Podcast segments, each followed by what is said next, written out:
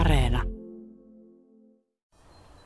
Keväinen päivä Kärkölän hautausmaalla, tien toisella puolella Kärkölän kirkko ja kohtuullisen pienikokoinen hautausmaa, jonka oikeastaan takakulmasta löytyy harmaa kivi.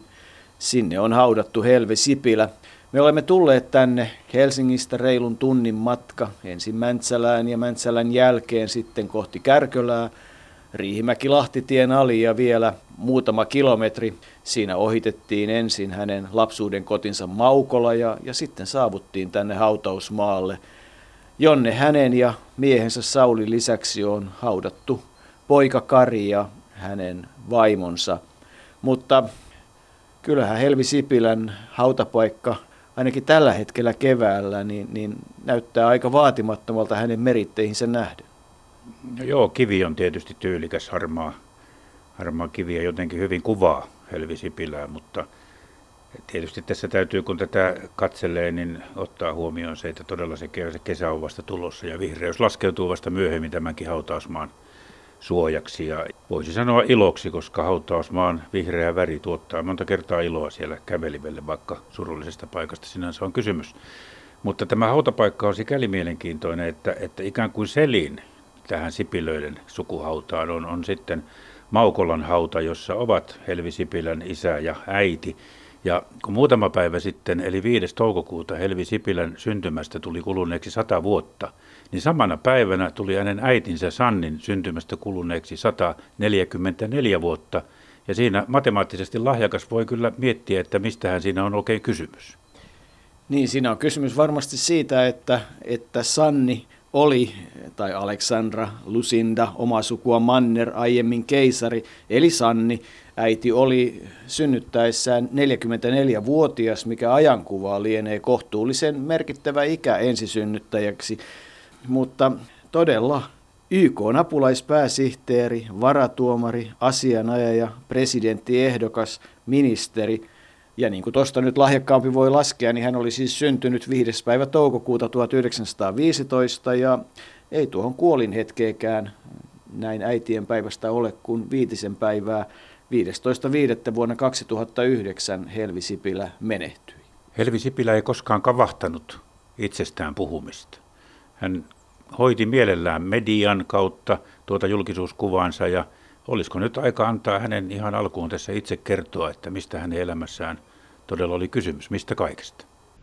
Jos kerran jotakin ruvetaan tekemään, niin sitten se tehdään niin, että ollaan mahdollisimman päteviä sille alalle, mihin on haluttu valmistua. Yritän yleensä pysyä asiassa. Ja asia on useimmiten minulle tärkeä YK-asia. Koska minähän olen kuitenkin etupäässä tunnettu juuri sen takia, että olen ollut ensimmäinen maailmassa, joka aikanaan nimitettiin YK:n apulaispääsihteeriksi. Ja ei sitä nyt kuka tahansa tietysti ymmärrä, miten tärkeää se on. Minä ymmärrän sen erittäin hyvin. Partiotyttöliike on hyvin usein se järjestö, josta sanotaan, että juu, että kyllä minä sinut tunnen partiosta. Ja se on minusta hyvin miellyttävää sen takia, että nuorenahan sitä pitää nimenomaan tulla tunnetuksi. Ja sitten kun on tullut tunnetuksi, niin se sitten aina jollakin lailla säilyy.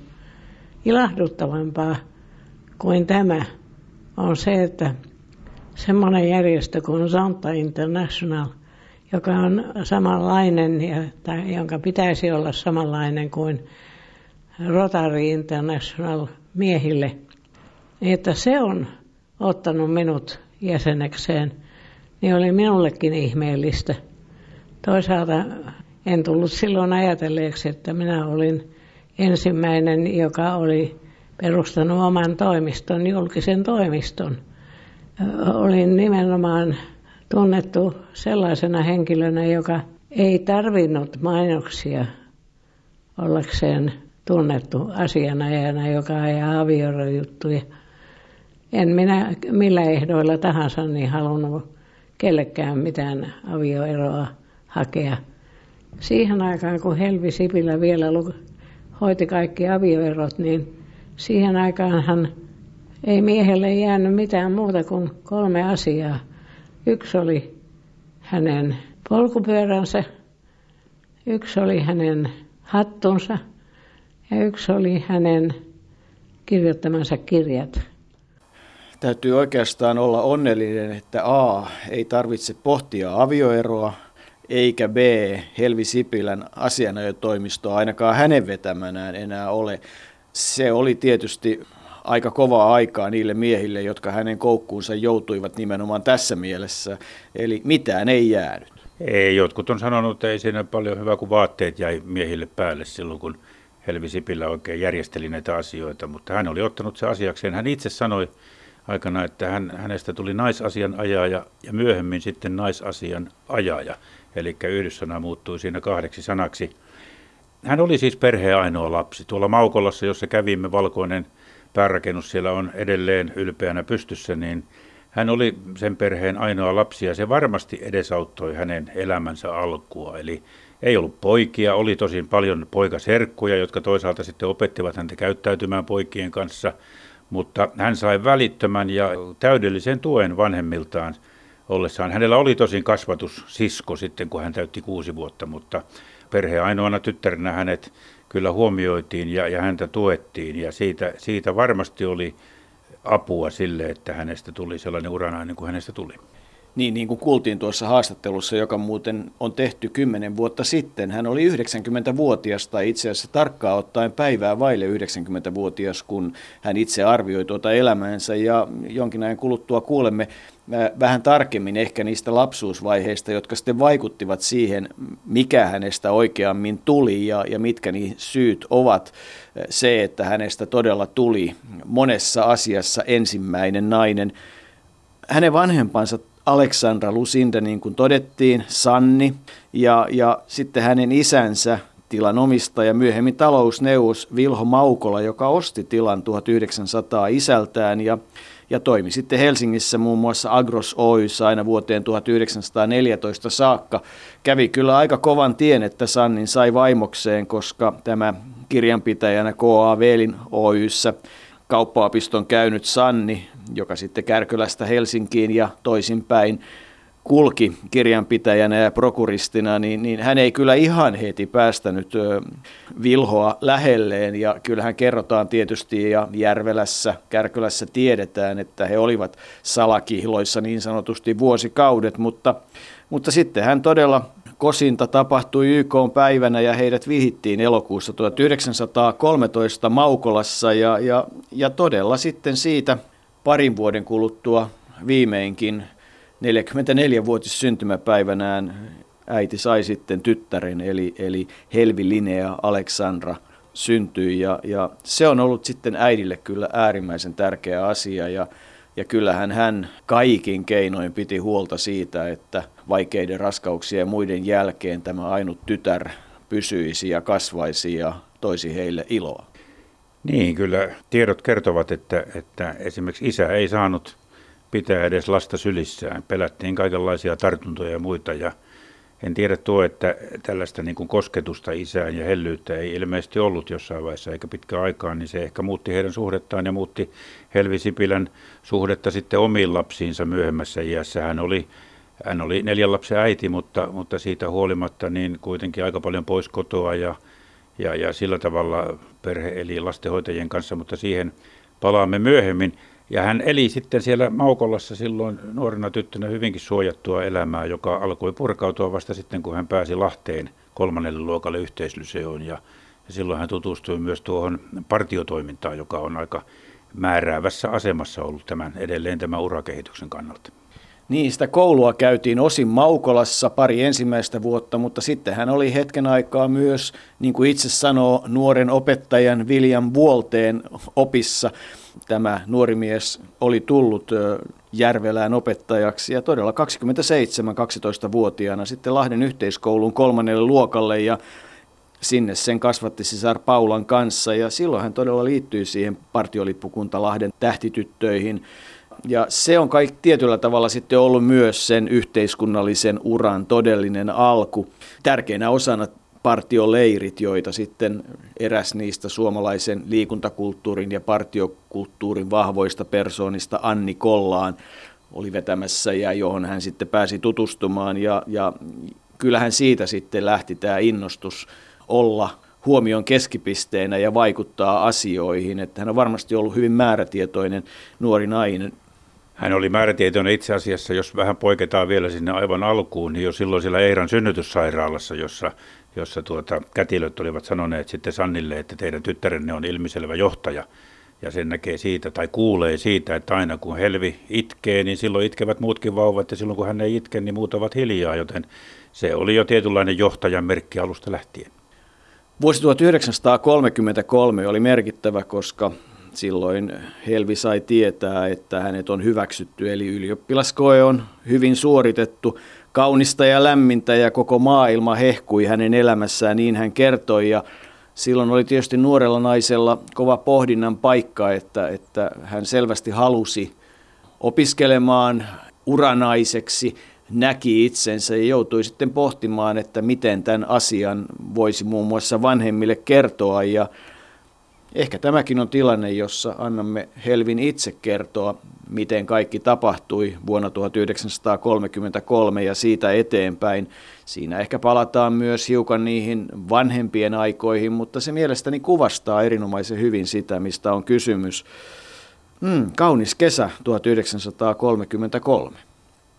Minun äitini onneksi oli sellainen, että hän oli ollut hyvässä virassa ja hänellä oli ruotsin ja suomen kielen taito pitää kirjaa ja äitini sai prokuristin arvonimen. Äitini oli mielestään antautunut hyvin harvinaiselle alalle, eikä hän ollenkaan olisi minun isäni huolinutkaan aviomiehekseen, jos ei tämä olisi niin hämmästyttävällä tavalla tullut tämä kosinta siellä junassa. Isäni puolestaan oli niin syvästi rakastunut äitiini, että hän ei olisi millään halunnut luopua, niin hän sitten kosi kirjeitse, niin kuin siihen aikaan saattoi olla tapana. Ja se kumma kyllä sattuu olemaan nykyinen YK-päivä, se päivä, jona hän sitten sen kosintansa lähetti Lammilta, eli naapuripitäjästä. Se oli kyllin kaukana, jotta saattoi vaikka mitä kirjoittaa. En usko, että isällä enempää kuin äidilläkään oli mitään syytä koskaan katua sitä, koska isäni rakensi kaikki sen meidän kotitilamme rakennukset. Ja sitten kun tuli minun vuoroni kertoa isälleni, mitä minä ajoin tehdä, niin se oli sinä keväänä, jolloin minä olin ollut ylioppilaskokeilassa ja olin saanut tietää, että minut on hyväksytty. Niin minä olin hyvin aikaisin liikkeellä ja minä olin herännyt aikaisin ja lähtenyt kävelylle ja päättänyt, että tänään tai ei koskaan, niin minä sitten sanon isälle, että nyt minä aion ryhtyä juristiksi, niin jolloin näin isäni tulevan niin sanottua alikujaa pitkin ja heiluttelevan keppiään, jossa oli hopeinen pää, vaikka se oli muuten hyvin laiha keppi. Ja minä sitten menin rohkeasti hänen luokseen ja sanoin, että kuule isä, että mitä sä sanoisit, jos mä rupeaisin juristiksi? Isä katsoi minua hirveän pitkään ja sanoi, että oletko sä tosissas? Mä sanoin, että no olen. Ajattele, että minä olen koko elämäni ajan ajatellut, että jos minulla olisi poika, niin minä toivoisin, että siitä tulisi juristi. Enhän mä ole voinut kuvitellakaan, että tyttö haluaisi. Että sinähän annoit minulle suuren lahjan. Ja siitä se sitten lähti. Luultavasti nämä kaikki yhteissummana niin ovat vaikuttaneet siihen, että minusta sitten tuli juristia, että minä vielä sitten sain miehekseni henkilön, joka jo silloin oli ekonomi ja lisäksi oli minun tasollani juridiikan opinnoissa. Eikö Arto olekin niin, että kun kuuntelee, mitä Helvi tuossa kertoi, Helvi Sipilä siitä päätöksestä ryhtyä juristiksi ja miten siihen se isätuki saadaan ja mitä kaikkea siihen liittyy, niin kyllä nämä asiat selventää sitä, miten hänestä tuli sellainen kuin tuli. Toki selventää, mutta taustalla tietysti kaikkein tärkeimpänä on ollut hänen oma todella kova tahtonsa menestyä elämässä ja hoitaa ihmisten asioita ja olla myös esillä. Kyllä me tässä kun on yritetty löytää Helvi Sipilä ja kaikkea mitä hänen elämänsä on kuulunut, niin kyllä on käynyt selville se, että kyllä Helvi Sipilä nautti tuosta asemastaan ja nautti niistä monista etuoikeuksista, joita se toi tullessaan, mutta oli vilpittömästi myös sitten huolestunut kyllä maailman asioista, pakolaisasioista, maailman rauhasta, kaikista tämmöisistä, tähtäsi kaikkeen hyvään, mutta lähti myös siitä, että hänen oma minänsä tulee esille. Kyllä se korostetusti kuuluu noissa haastatteluissakin, että hän mielellään puhui itsestään. Ja alku oli se, jossa hän sai sitten ikään kuin kovuutta tähän maailmaan, oli se, että kun hän perusti tuon oman asianajotoimistonsa, toisena naisena Suomessa perusti oman toimiston. Hänhän oli 16. naisvaratuomari kautta aikojen ja 38. naisjuristi Suomessa, mutta tuo asianajotoimiston perustaminen tietysti oli se aika ratkaiseva homma. Siinä sitten hoidettiin aika paljon niitä avioeroasioita ja on jotenkin, Helvi Sipilähän ei missään artikkeleissa ole koskaan kritisoitu kovin paljon. Ainoa poikkeus lienee tuo 80-luvun alussa syntynyt Helsingin Sanomien poliittisen toimituksen tekemä Tamminiemen pesäjakajat-kirja. Mutta avioeroasioitahan Helvi Sipilä silloin hoiti ja siitä hän tuli alkuun kuuluisaksi, mutta samaan aikaan tuli sitten tuo pakolaiskysymys ja halu auttaa pakolaisia ja se syntyi sen kautta, että hän oli kansainvälisen partioliikkeen avulla tuolla pakolaisleireillä Lähi-idässä ja huomasi siellä sitten minkälainen hätä siellä todella on ja koska siihen aikaan sitten nuo pakolaiset olivat hyvin pitkälle Israeliin liittyviä, niin Helvi Sipilän suhtautuminen Israeliin oli kyllä ainakin vähintäänkin viileä sitten hänen elämänsä aikana, mutta kyllä hänen halunsa auttaa pakolaisia oli se, joka ajoi häntä noihin kansainvälisiin virkoihin.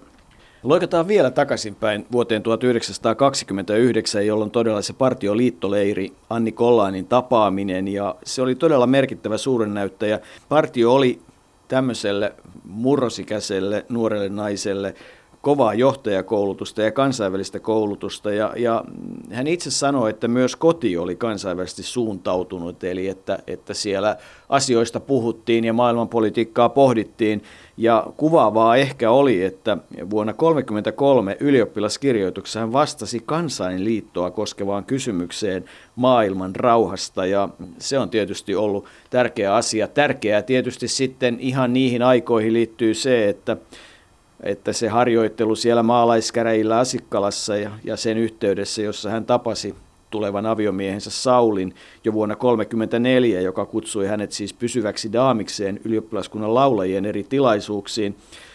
Ja niin kuin todettua, käräjäryhmä 3+3 miehet ja naiset vieraili Maukolassa ja silloin isä Vilho ainoan kerran tapasi tulevan vävynsä ja ilmoitti pitävänsä siitä. Vilho Maukolahan kuoli vuonna 1935. Mutta se ylempi oikeustutkinto, jonka hän sai maaliskuussa vuonna 1939, silloin 1939 heinäkuussa olivat niin sanottu Pax Ting, eli rauhankäräjät, partioleiri Unkarissa, partiotyttöjen maailmanleiri, ja Suomesta oli mukana 120 henkeä. Helvi johti sitä, ja hän näki sitten matkalla kyllä jo ne maailman merkit, jotka näkyivät muun muassa Saksan läpi tultaessa, vaikka he eivät silloin osanneet niitä oikealla tavalla katsoa. Ja sitten tullaan syyskuun 3. päivään vuonna 1939, jolloin Sauli ja Helvi vihittiin Maukolassa päivänä, jona Ranska julisti sodan Saksalle, ja joka oli jo hyökännyt Puolaan, ja radiostahan se tieto silloin tuli. Niin, Saksa hyökkäsi silloin Puolaan, ja sittenhän tietysti sota julistettiin, koska Puolalle oli annettu sitoumuksia lännestä päin. Jossain kirjoituksessa on sanottu kätevästi, että avioliitto solmittiin 3.9., jolloin syttyi toinen maailmansota, eli sillä ei kuitenkaan ole viitattu siihen avioliittoon. Se ei tarkoittanut sitä, vaan se nyt oli vain sattuma. Suomeen sota tuli sitten vasta myöhemmin marraskuun lopussa, jolloin talvisota syttyi, ja talvisodan aikana tietysti Helvi Sipilälle löytyi tehtäviä. Hän oli raskaana, mutta hän oli myös sitten ilmavalvontalottana. hoiti oman osuutensa sitten isänmaan puolustamisesta, ja isänmaahan hänelle oli erittäin tärkeä monessakin suhteessa, joten se oli ehkä sopivakin tehtävä juuri hänelle silloin. Hauska kuriositeetti niiden häiden jälkeisestä päivästä on se, että itse häämatka ei silloin ollut kovin kansainvälinen, tai ehkä se Aulanko sitten oli se kansainvälisin paikka, mutta eihän se nyt kovin pitkälle sieltä Kärkölästä ja Maukolasta suuntautunut Hämeenlinnan Aulangolle, jossa vuorokauden mittainen matka, mutta silloin todella nämä käräjät, hän istui Lahdessa käräjiä ja selottakomennus, ilmavalvontatyöt ja ne tarinat siitä, miten hän esikoispoikansa Karin kanssa vietti aikaa, toisin sanoen kun Kari oli hänen patsassaan talvisodan aikana ja syntyi siis 40 ja tietysti siihen Kariin tätä myötä syntyi sitten hyvin erikoislaatuinen suhde. Ilkka syntyi 42, Jorma 45, Kirsti 49 ja kaikki lapset ovat omassa elämässään menneet kohtuullisen pitkälle, saaneet hyvän akateemisen koulutuksen. Kaksi on lääkäri ja yksi sosiaalipolitiikan professori. Ja kyllähän tietysti sitten Helvi Sipilän julkisuuskuviin kuluu hyvin se, että hän sanoi, että ei hän äitiyslomia pitänyt, hyvä kun olen ehtinyt synnyttää. Niin, hän sanoi, ja äänestämässä käytiin ambulanssilla jopa, joka tietysti tuntuu nykyaikana aika erikoiselta tapaukselta.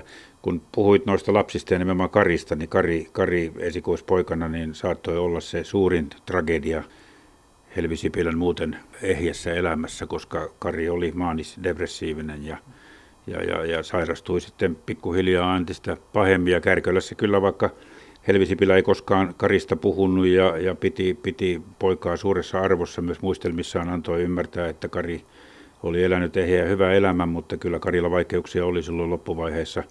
Kärkölässähän siellä Maukulassa asui ja sitten Kärkölässä kerrotaan yhä vieläkin, että kun maanisessa vaiheessa Kari saattoi jailla siellä kylän raitilla kukkia kaikille tai sitten kerran lahjoitti lipputankoja eri puolille, eli maaninen vaihe tuotti tämmöisen, ei mitään sinänsä pahaa, mutta tietyllä tavalla tämmöisen kyläkahelin maineen ja depressiovaihe taas oli sitten se paljon synkempi.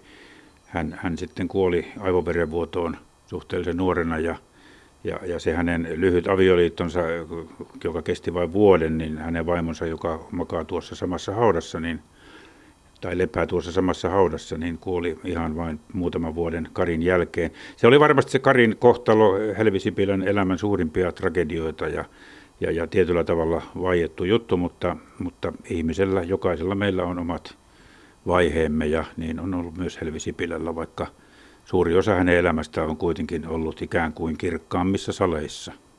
Todella hyvin konkreettisesti, ja sehän tarkoitti sitä, että perheessä lapsia huolehti aina koulutettu hoitaja. Hän on itse sanonut, että kun hän ja miehensä olivat ansiotyössä ja tienasivat kuitenkin kohtuullisen hyvin, niin mikäs ongelma se oli hankkia lastenhoitaja, jolle sitten maksettiin hyvää palkkaa. Tarvittaessa lastenhoitajia taisi olla useampia ja sitten vielä keittiöstä huolehtivia ihmisiä. Jälkeläisten mukaan osa hoitajista ei nyt sitten ihan välttämättä kaikkien nuorten mieleen olleet, että siellä oli muun muassa aika voimakasta uskonnollisuutta ja helluntalaisuutta ja viikonloput saattoivat olla varsinkin vanhempien poissa ollessa kohtuullisen ankeaa aikaa. Kyllä tämä suhde lapsiin oli ollut erilainen, että ura vei. Ja se oli perheessä hyväksytty ja se on ollut tämän, tavallaan niin kuin ensimmäisen naisen ongelma, eli hänen piti läyttää tietä ja se vaati uhrauksia, joskin toisaalta Helvi Sipilän oma narsistinen, sopivasti narsistinen luonne niin mahdollisti sen, että hän oli sen valmis ottamaan. 1941 ylimääräiseen virkaan Turun hovioikeuteen ja varatuomariksi samana vuonna, sitten muun muassa Lohjan tuomiokunnan notaarina, kansanhuoltoministeriön osastosihteerinä, korkeimman hallinto-oikeuden esittelijänä aina vuoteen 1951 tavalla jos toisella ylimääräisenä virkamiehenä. Ja sitten jatkosodan ollessa kääntymässä loppupuolelleen asemasotavaiheessa 11.11.1943 hän perusti sen oman asianajotoimistonsa ja onhan se kuriositeetti sekin päivä, ensimmäisen maailmansodan päättymispäivä. Niin, kyllä kai näitä kuriositeetteja löytyy, jos oikein etsitään. Joka päivä on jotain tapahtunut tässä maailmassa, eihän siitä päästä mihinkään ja hyvä näin. Mä en tiedä, joko me olisimme valmiita siirtymään sitten ajassa eteenpäin tuonne Yhdistyneiden kansakuntien tehtäviin vai onko sinulla vielä tässä sillä välillä jotain kerrottavaa? No onhan siinä tapahtunut tietysti aika paljonkin asioita ja kyllähän tietysti sen oman asianajotoimiston perustaminen 1946 hänet hyväksyttiin asianajoton jäseneksi ja ne tilat hän sai valokuvaajan alivuokranaisena ja äiti ja kummiseta takasivat lainen, jolla toiminta saatiin käyntiin. Alun perin vain yhdellä naisjuristilla oli ollut toimisto aiemmin ja hänen nimensä jo mainittiin, eli Agnes Lundahl. Ja tätä toimintaa jatkui sitten aina vuoteen 1972 saakka, joten oli siinä jos jokunenkin avioero-oikeudenkäynti, kun ottaa huomioon ajat sodan jälkeen, yleislakon ja sodan turruttamat miehet ja perhesuhteet, niin kyllä siinä on ehtinyt tapahtua. Silloin hän myi sen asianajotoimistonsa pois, mutta eihän sitä myöskään ihan kiistattomana voida pitää. Kyllä hän herätti siellä asianajotoimistossaan myös tunteita, ei se ilmapiiri. Varsinkin jälkeläisten mukaan siellä asianajotoimistossa aina ihan hehkeää ollut, että Helvin luonne tuli sielläkin aika vahvasti esiin, mutta merkittävän uran hän silti teki. 1960 on oikeastaan merkittävä virstanpylväs siinä mielessä, että silloin naisten asiaa käsittelevän komission Suomen edustajana ensimmäisen kerran oli Helvi Sipilä, oli sitten aina sinne vuoteen 1972 saakka tavalla jos toisella. Samaan aikaan hän oli partiolaisten ylijohtaja, partiotyttöliiton varapuheenjohtaja jo 1941 ja ylijohtaja aina 1969 saakka ja samaan aikaan naisjuristien yhdistys, että kyllä tekemistä riitti. Tekemistä riitti ja vielä tuosta hänen maineestaan niin kuin kovana asianajajana nimenomaan avioero-asianajajana ja naisten puolella olijana. Jos kohta kyllä siellä miehetkin kävivät hänen luonnaan, muun muassa väitetään, että Johannes Virolainen palkkasi hänet ennen kuin Kaarina Virolainen olisi ehtinyt, joten varmisti sillä tavalla sen avioeronsa silloin aikanaan, mutta Tamminiemen pesäjakajat kirjassa ainakin väitetään, että salapoliisin kirjailija Susikosken luoja Mauri Sariola olisi joskus muistellut jopa katkerana, että mies sai olla onnellinen Helvi Sipilä hoitama avioeron jälkeen, jos vielä pääsi hakemaan hattunsa ja palttoonsa kotoa, joten kyllä siinä sitten otettiin kaikki pois, mikä oli mahdollista. Mutta tuossa jo sivusit tuota YK-toimintaa, eli hän aloitti YK:ssa jo erilaisissa tehtävissä 60-luvulla hyvissä ajoin ennen tuota nimitystä apulaispääsihteeriksi vuonna 1972. Apulaispääsihteerin nimityksestä on paljon puhuttu sitten, että oliko se merkittävä virka vai ei. Helvi Sipilä itse piti huolen siitä, että Suomessa uskottiin sen olevan merkittävä virka, ja kyllä se monella tavalla merkittävä virka oli. Hän oli joka tapauksessa ensimmäinen nainen, joka siihen virkaan valittiin. Siinä on tietysti taustoja, miksi tämä valinta tapahtui, mutta siitä me emme pääse mihinkään, että hän 8 vuotta hoiti sitä virkaa, vastuualueena sosiaalinen kehitys ja humanitaariset asiat. Ja tuo sosiaalisessa kehityksessä Helvi Sipilä aina näki, että lähtökohtana täytyy olla naisen aseman sosiaalinen kehitys ennen kuin todellisia muutoksia voi yhteiskunnassa ja maailmassa tapahtua. Rauha ja se sosiaalinen kehitys, ne olivat ne asiat, joihin hän puuttui. Hän toimi erittäin voimakkaasti tuon asian hyväksi. Sen sijaan jossakin on arvosteltu, että sitten häneltä niin kuin Pohjoismaissa vähän siihen aikaan muutenkin, niin vanhusten ja ikääntyvien ihmisten asemaan ei juuri kiinnitetty huomiota, mutta Helvi Sipilä toisaalta olikin sitä mieltä, että vanhuksista ei pitäisi edes sinänsä puhua.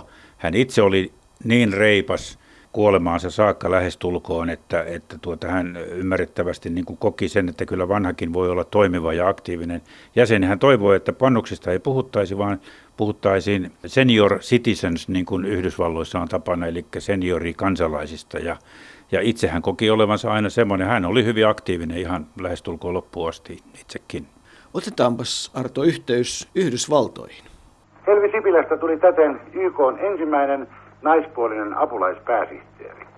Hänen hoidettavakseen tulevat sosiaaliset ja humanistiset kysymykset, joihin Helvi Sipilä on vuosien varrella erinomaisesti perehtynyt ja joiden kohdalla hän on saanut aikaan edistystä toimien Suomen YK-valtuuskunnan jäsenenä taitavasti ja tarmokkaasti useiden yleiskokousten istuntokausina.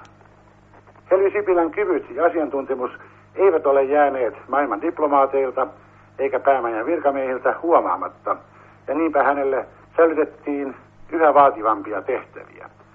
Viime syksyn yleiskokouksessa hänet valittiin 3. komitean puheenjohtajaksi. Helvi Sipilän rauhallinen tasapuolisuus, asiallisuus ja samalla sopiva annos inhimillisyyttä, jopa tarvittaessa huumoriakin, on nyt valjastettu muutamaksi vuodeksi maailmanjärjestön käyttöön. Päämajassa todettiinkin maanantai-iltana, että harvoin on nimitys osunut niin oikeaan kuin Helvi Sipilän kohdalla. Suomalaisia kiinnostanee myöskin toinen, varsin korkean tason henkilöuutinen YK:n päämajasta. Evästi Lasti Koho, jonka virkakausi päättyi Utantin erotessa, jäi Waldheimin pyynnöstä hoitamaan edelleenkin pääsihteerin sotilaallisen neuvonantajan tointa. Hänen nimityksensä on nyt virallisesti vahvistettu. Evästi Koho jatkaa myöskin Lähi-idän erikoisedustajan suurlähettiläs Gunnar Jarringin sotilaspoliittisena neuvonantajana. Täällä Jussi Himanka, New York. Kyllä tuo puhelimen ratina ja tuo loppu, se tuli tutuksi toisinaan hyvissä ja toisinaan sitten kammottavissa asioissa, milloin oli presidentti murhattu, milloin muuta tapahtunut, mutta Jussi Himanka siitä raportoi. Helvi Sipilä oli Suomen valtuuskunnan jäsen yleiskokouksessa 66-71 ja sitten tämän YK:n yleiskokouksen 3. komitean. Kaikki kertovat sen hyvin itsestään selvänä, että 3. komitea, 7 komiteaahan kaikkia on, ja nimenomaan tälle 3. komitealle kuuluvat nämä sosiaaliset ja humanitaariset kysymykset. Sen varapuheenjohtaja hän oli 68 ja 71 ja sitten vielä sen YK-kauden jälkeen 81 hänellä oli erityistehtäviä nimenomaan naisten vuosikymmenten kehitysrahastossa, mutta koko se prosessi, että YK sai ensimmäisen naispääsihteerin, niin siitähän voidaan löytää tämmöisiä hyviä tyypillisiä maailmanpolitiikkaa ja politiikkaa liittyviä asioita. Tehdään sopimuksia, hyvitellään, etsitään poliittisesti oikeaa. Siihen aikaan tietysti oli blokkeja, ainakin Yhdysvallat ja Neuvostoliitto, miten siihen vaikutti Kiina, mikä oli muiden suurvaltojen asia, mutta YK:n problematiikkahan oli se, että kaikkia pitäisi tietyllä tavalla miellyttää, ja varmaan osin siitä oli kysymys myös siitä, että Helvi Sipilä valittiin. Jaakko Iloniemi, joka oli silloin jo tarkkailuasemassa myös Yhdistyneissä kansakunnissa, niin on kirjoittanut tästä asiasta, ja jotenkin mikä kiinnittää ensiksi huomiota, paljonhan arvosteltiin Suomessa sitä, tai vähän mitä arvosteltiin, sanotaan niin päin, on, että YK:ssahan ylimmässä hierarkiassa on kymmenittäin ali- tai apulaispääsihteereitä. Alipääsihteerit ovat korkeammassa asemassa kuin apulaispääsihteerit, tai olivat siihen aikaan. Tällaisia virkanimikkeen toimivia avainhenkilöitä oli vaikka kuinka paljon, ja Helvi Sipilä oli vain yksi heistä. Näin on Iloniemi myöntänyt, mutta hän on sitten katsonut ja myöskin valottanut tuossa kirjoituksessaan sitä taustaa, koska siihen liittyy tuo 70-luvun alun kova kamppailu YK:n pääsihteerin tehtävästä, jossa suomalainen Max Jakobson oli ehdokkaana.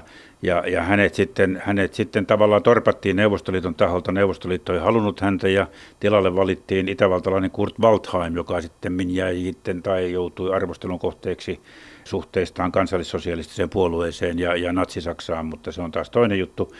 No kuitenkin se, että Jakobsonia ei valittu, niin Iloniemikin tuossa kirjoituksessaan on nähnyt sen, että tätä taustaa vasten niin seuraavina vuosina moni suomalainen toimii muissa korkeissa viroissa YK:n sihteeristössä ja tietyllä tavalla uudella pääsihteerillä, eli Waldheimilla ja vähän muillakin oli suomalaisille kunniavelkaa.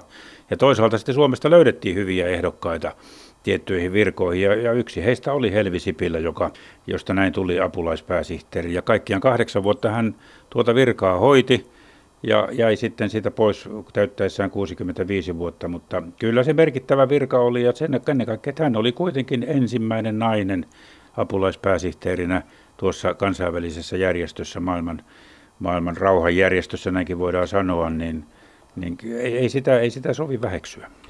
Ei missään tapauksessa, ja siis se, mikä korostuu kaikessa, on se, että hän on ollut erityisen hyvä puhuja. Hän on ollut loistava esiintyjä, niin kuin kaikista haastatteluista voi päätellä.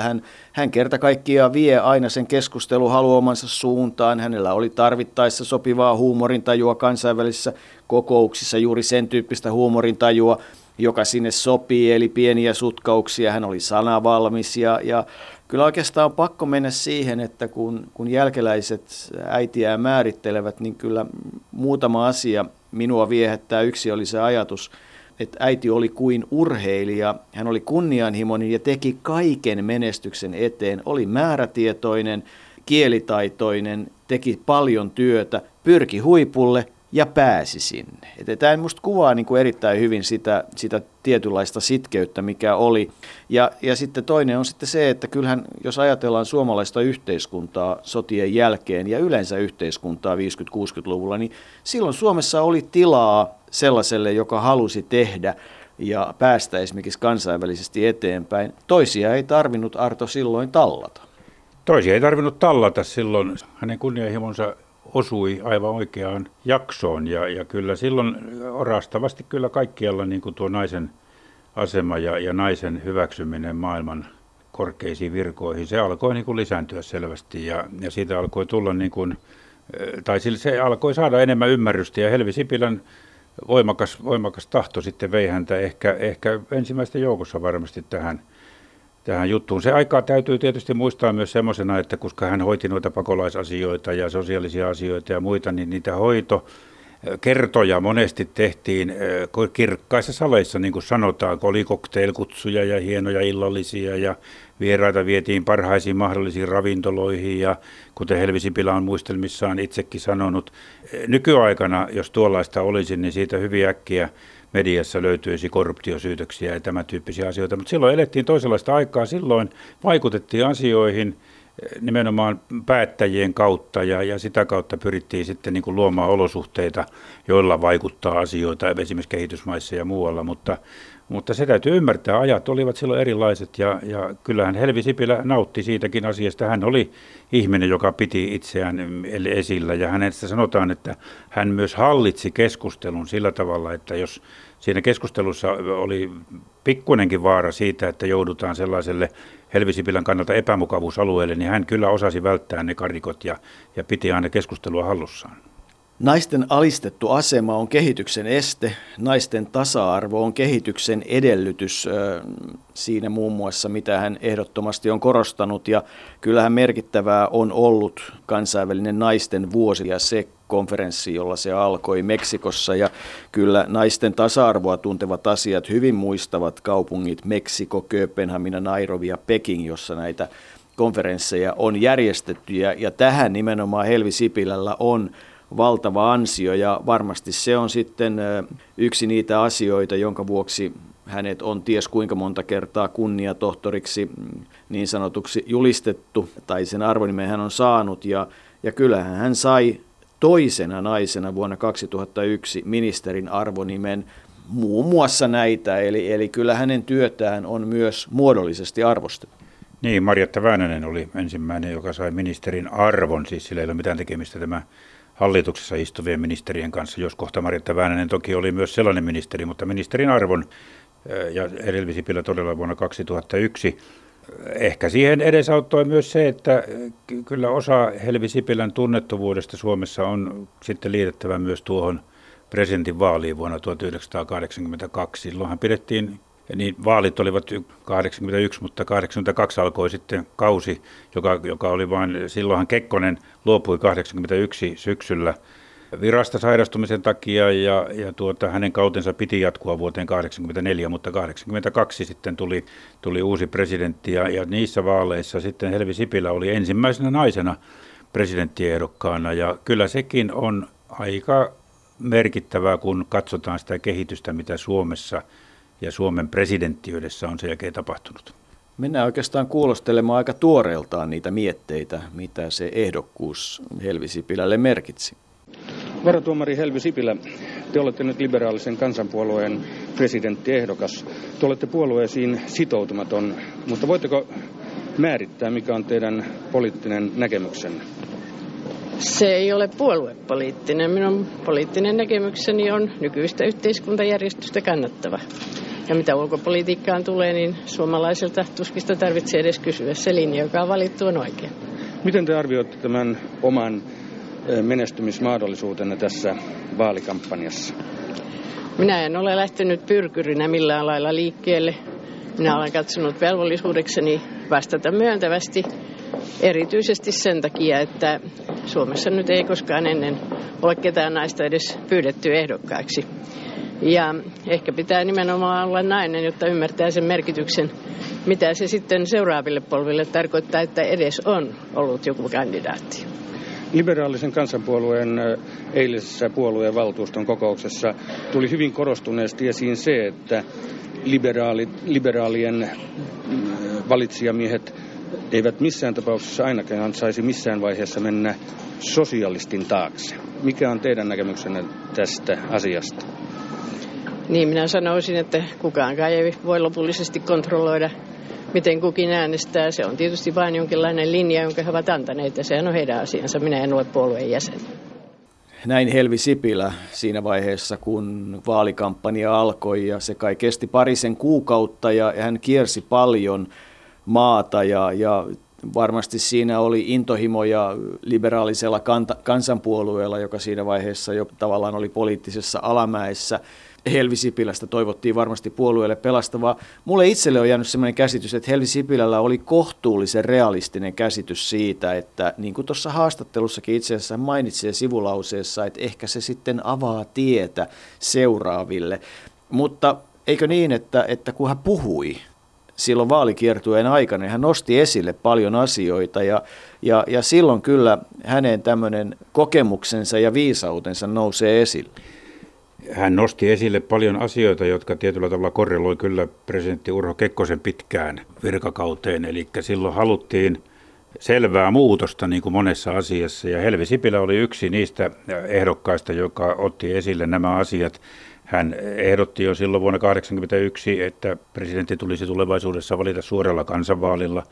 Sitten hän oli myös valmis siirtämään jo valtaoikeuksia, ulkopoliittisia oikeuksia presidentin, ulkoministerin ja eduskunnan ulkoasianvaliokunnan hoidettavaksi yhteistoiminnassa. Hän oli valmis myös siihen, että päinvastoin kun Kekkosen aikaan Tamminiemessä oltiin toimittajat siellä kyttäämässä, että kukahan nyt tulee hallituksen muodostajaksi, niin Helvi Sipilä ehdotti jo silloin, että hallituksen muodostajan pitää tulla eduskunnasta, kuten nyt on tullut Juha Sipilä, joka ei ole sukua Helvi Sipilälle tiettävästi. Ja jos onkin, niin on hyvin kaukaista, niin hänet valittiin eduskunnan puhemieheksi sen takia, että hän voisi ryhtyä hallituksen muodostajaksi. Näitä asioita Helvi Sipilä silloin vaalikampanjassa otti esille, ja kyllä ne kaikki ovat toteutuneet. On ehkä väärin sanoa, että ne olisi juuri tämä Helvi Sipilän ulostulon ansiosta kaikki toteutuneet, mutta ne olivat asioita, joita Kekkosen pitkän valtakauden jälkeen alkoi nousta pintaan ja haluttiin muutosta. Ja kyllä siihen suuntaan sitten tämä maa on mennyt, kuten myös se, että meillä on ollut yksi melkein naispresidentti Elisabeth Rehn, joka hävisi niukasti Martti Ahtisaarelle, ja senkin takia hävisi, että Ahtisaari ei ollut poliittinen henkilö myöskään sillä tavalla. Ja sitten vuonna 2000 lopulta niin Suomeen saatiin nainen presidentiksi, joten kyllä ne ei siinä nyt mennyt kuin parikymmentä vuotta siitä, kun Helvi Sipilä oli ehdokkaana. Minusta on äärettömän hienoa, että me nyt sitten tällä yrityksellä olemme todella päässeet siihen, että nainen on valittu presidentiksi. Mehän olimme hyvin lähellä sitä silloin, kun Elisabeth Rehn oli ehdokkaana, ja me olemme nyt nähneet jälleen yhden 6-vuotiskauden sikäli uudenlaisena, että tässä on ollut nyt ensimmäistä kertaa tällainen kansan valitsema presidentti, ja ainakin minä henkilökohtaisesti näen sen suurena voittona, että hän on ollut niin lähellä kansaa ja niin lähellä toisaalta kaikkia muita valtioita, että hän on siis nähnyt sen vaivan, että hän on kulkenut ympäri maata ja hän on itseään säästämättäni ollut melkein mahdottoman kansainvälisen aikataulun kanssa liikkeelle. Minä tunnen meidän tämän uuden presidenttimme oikeastaan aika lailla pitkän ajan takaa. Perustin tähän maahan aikanaan yhdessä ystävien kanssa Suomen pakolaisapuyhdistyksen, ja silloin halusin siihen eräiden järjestöjen edustajia, joilla varmasti olisi paljon sanottavaa ja järjestövoimaa takanaan. Ja Tarja Halonen oli se, joka tuli ammattiyhdistysliikkeen edustajana ja juristina. Ja minä olen siitä saakka kuulunut hänen ihailijoihinsa. Hän on aina ollut luotettava, hän on aina ollut rehellinen ja hän on aina halunnut ajaa ainakin sellaista ihmisoikeus- ja sosiaalipolitiikkaa, joka on ollut minun mielestäni oikein. Näin Helvi Sipilä siis arvioi Tarja Halosta, juuri valittua tasavallan presidenttiä. Ja kyllähän tietysti siinä vaiheessa oli koettu se, että Suomessa oli naispresidentti. Suomi ensimmäisenä maailmassa myönsi naisille äänioikeuden ja niin edelleen. Että kyllähän niin kuin se työ, suomalaisten ja suomalaisnaisten työ tasa-arvon edistämiseksi niin on näkynyt niin kansallisesti kuin sitten Helvi Sipilän kautta kansainvälisesti.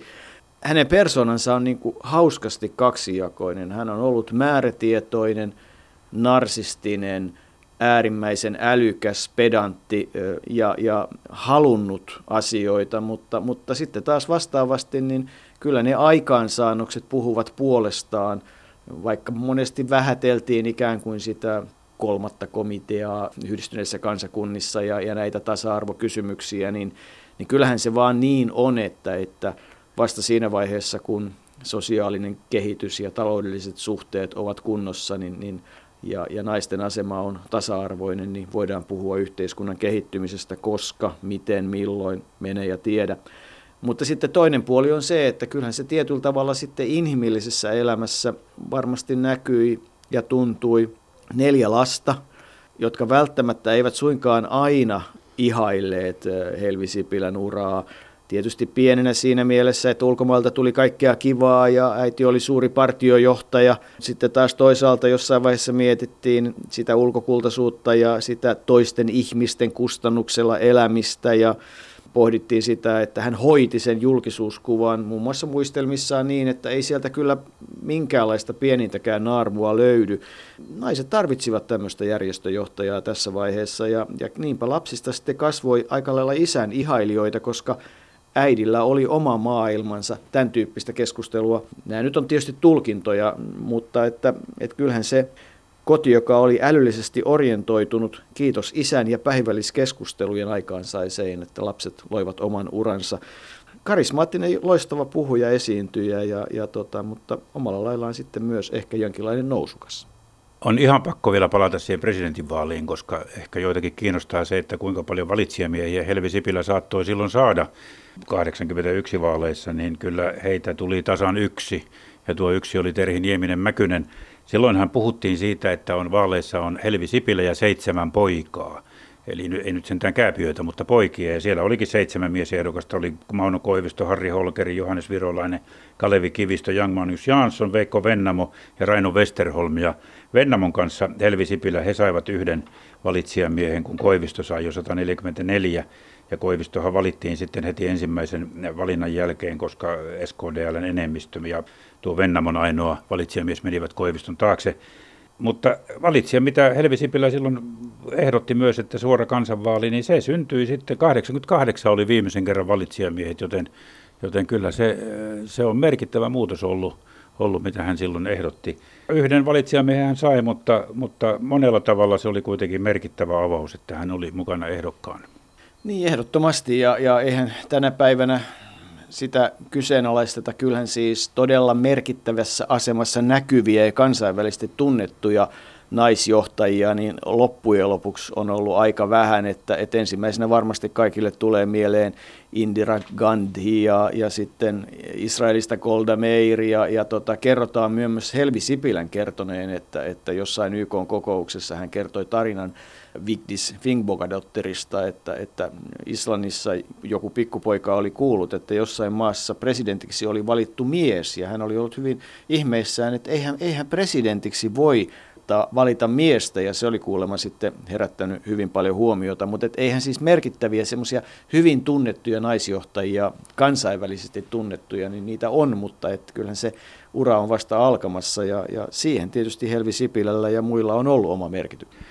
Tässä on joukko keskustelussa niin kun jotenkin tullut semmoinen mieleen, että Helvi Sipilästä on tehty hyvinkin vakavamielinen ihminen, ja sitähän varmasti etupäässä olikin, mutta Kyllä me olemme kuulleet semmoisenkin tarinan, että eihän hän mikään absoluutisti esimerkiksi ollut, vaan saattoi ottaa iloisen juoman siellä hienossa ravintolassa tai jossain muissa. Ja joskus sitten tuli tuommoinen huumoripläjäyskin, kuten silloin presidentinvaalien aikaan, kun joku oli kysynyt toimittaja, että koetteko itsenne, että te olette musta hevonen tässä vaalissa. Niin Helvi Sipilän lausahdus on jäänyt elämään. Hän totesi, että en suinkaan ole musta hevonen, mutta vaalea tamma. Niin, ja kyllä hänestä inhimillisiä piirteitä varmasti lähtee löytymään myös kevyemmästä päästä sen lisäksi, että tietysti se inhimillisyyttä oli se esikoisen Karin tilanne ja juuri se sairastuminen siinä vaiheessa, kun hän sinne New Yorkiin lähti. Ja kyllähän jonkin verran tarinoita sitten kerrotaan, että ei hän nyt aina välttämättä kaikkein paras muistinen ollut, että asiat saattoivat kotitalossa Maukolassa, käsilaukut sun muut kadota ja sitten aina etsittiin sitä, että kuka onneton ne oli päässyt kadottamaan ja kyllä jostain Pekingistä kerrotaan, että hän oli vain unohtanut sen identiteettikortin tai sen lätkän, joka kaulassa varmistaa sisäänpääsyn ja siinä joutuivat sitten kiinalaisille selittämään, että ettekö te tunne Helvi Sipilää.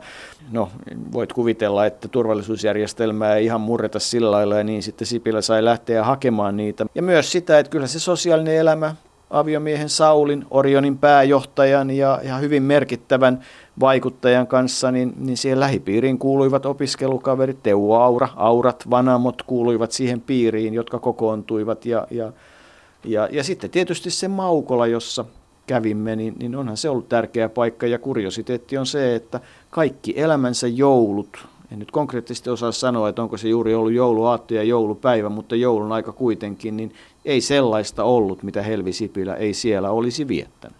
Ja silmiinpistävää on kyllä ollut se vahva usko minuuteen, vahva usko Helvi Sipilää, joka hänellä oli itseensä hyvin kuvaa yksi lause haastattelusta, kun häntä Viinissä haastateltiin silloin, kun häntä oltiin pyytämässä presidenttiehdokkaaksi, niin Helvi Sipilä oli sanonut, että en tiedä ketään, jolla olisi ollut tällainen yhdistelmä kokemusta kuin minulla, naisena, ihmisenä, opinnoista, työstä, yhteiskunnasta, järjestöistä. Mistä he olisivat ottaneet sellaisen miehen tähän virkaan? Ja tuossa on yksi tämmöinen tärkeä asia, siis se terve itsetunto ja itsensä tunteminen ja omien taitojensa tunnistaminen. Helvi Sipilä on ollut kosmopoliitti elämänsä ajan. Hän on liikkunut kaikissa maailman osissa ja yksi esimerkki siitä ja siitä, millaisessa ilmapiirissä hän liikkuu, oli se, että kun Argentiinan presidentti Isabel Perón syrjäytettiin, niin jo edellisenä iltana kerrottiin kadulla, että nyt on se hetki. Ja hän istui edellisenä iltana ja hyvin rauhallisen Isabel Peronin kanssa pohdiskeli maailman kysymyksiä. Hän oli tuttu Shahin hovissa Iranissa, jossa naisasiaa vietiin vahvasti eteenpäin. Näitä esimerkkejä hänen uraltaan voi kertoa vaikka kuinka paljon ja kyllähän sitten ihan konkreettisesti teki sitä uskomaansa työtä. Hänellä muun muassa oli libanonilainen opiskelija Suomessa, jonka koulutuksen hän maksoi ja kyllä varmasti silloin aikanaan todella se pakolaisleireillä oleminen ja Zonta-järjestössä erityisesti toimiminen ja sen muokkaaminen yhteiskuntaa ymmärtäväksi ja myös arabimaita ymmärtäväksi on ollut niitä isoja asioita. Et Helvi Sipilän elämästä löytyy niin monta erilaista vaihetta. Ja kuten kaikilla kiireisillä vanhemmilla, jotka joko oman kunnianhimonsa tai muun tarpeen vuoksi ovat tietyllä tavalla joutuneet olemaan paljon erossa lapsistaan, niin on olemassa esimerkkejä siitä, että Helvi Sipilä oli sitten hyvä, parempi isoäiti lapsenlapsille, joita kaikkiaan 7. Ne kaikki syntyivät sinä vuonna tai silloin, kun Helvi Sipilä asui New Yorkissa pääsihteerinä, mutta sitten hän kuitenkin kävi ja sen jälkeen jäätyä eläkkeelle oli sitten enemmän aikaa ja hän otti lapsenlapsia mukaansa matkoillekin Australiaan ja Yhdysvaltoihin ja se, mikä oli jostain artikkelista luin, niin hauska anekdootti tavallaan, mutta ihan tosi juttu, että kun silloin vielä aktiivivuosinaan hän tietysti näki näitä lapsenlapsia ainoastaan kesälomilla, niin lapsenlapsille tuli sellainen käsitys, että mikä ero on isoäidillä ja joulupukilla. Isoäiti tulee kesälläkin. Huomaatko, Sarto, että aurinko hiukan pilkistelee ja rupeaa lämmittämään tätä kevättä. Se on aika, jolloin luonto rupeaa heräämään ja Kärkölän hautausmaa muuttuu kauniimmaksi ja kauniimmaksi ja se aurinko lämmittää ja sehän siinä on hyvä, että kyllä se lämmittää ihan yhtä paljon miehiä ja naisia.